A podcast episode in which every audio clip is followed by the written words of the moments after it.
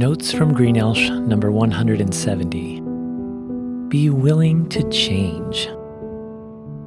I enjoy playing the game of chess. Mostly I compete against a computer program during lunch or when I have 10 to 15 minutes to spare.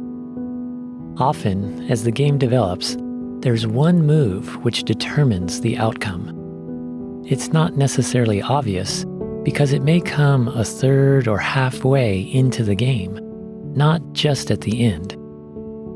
But in reviewing a finished game, it becomes clear that it was a game changing moment. In looking back over your life, have you experienced any game changing moments? Some of mine are both sad and happy. For instance, when my dad abandoned our family, when my family struggled for money and moved repeatedly, when I learned how to program a computer, when my lung collapsed, when I met my wife, and when each of our children were born. My most glorious life change is when I found and followed Jesus. Through Jesus, God has saved me from sin and death and given me new and everlasting life. He is lovingly healing my brokenness, teaching me to become like Him, and training me to be involved in His mission of saving others. In addition, the way He is transforming me now is preparing me for even greater work throughout eternity. Anyone who seeks God experiences this same gracious life change. My prayer is that you would be willing to let God change you to become all you are meant to be. In the Bible, Saul also had a game changing experience, which each of us can learn from.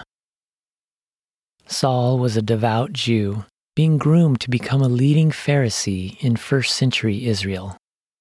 He received rabbinical training under the revered Gamaliel he faultlessly followed the law.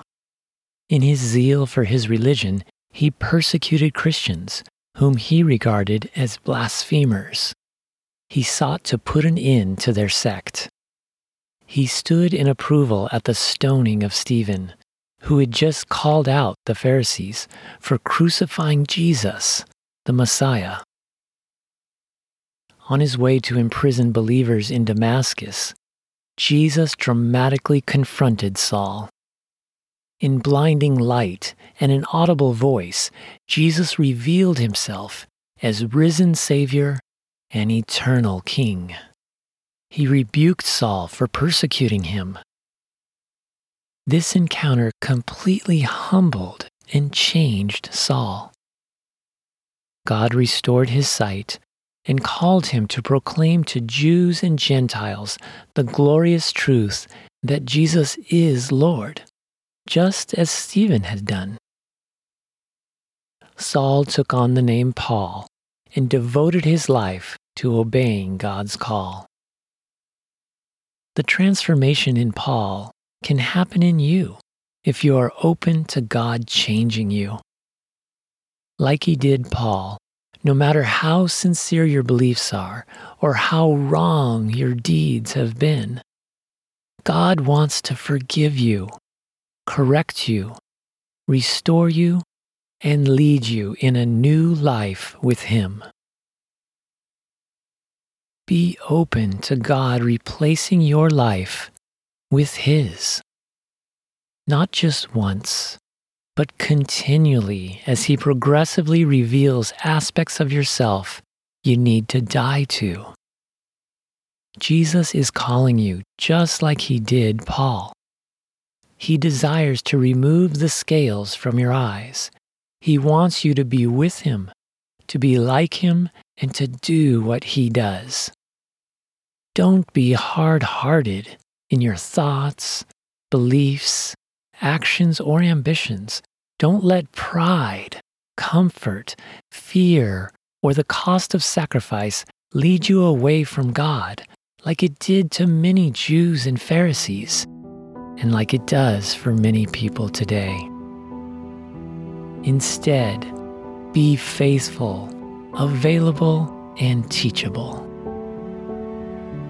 Giving up your way of life is worth the investment. It enables gaining God's best for you now and forever. It impacts others so they can know God and become all they were meant to be. And it saves you from God's coming judgment, which all unbelievers must face. So be willing to change each day as God guides you. God changed Paul from violently persecuting Jesus to joyfully proclaiming Jesus. Discover the blessed changes He has in store for you.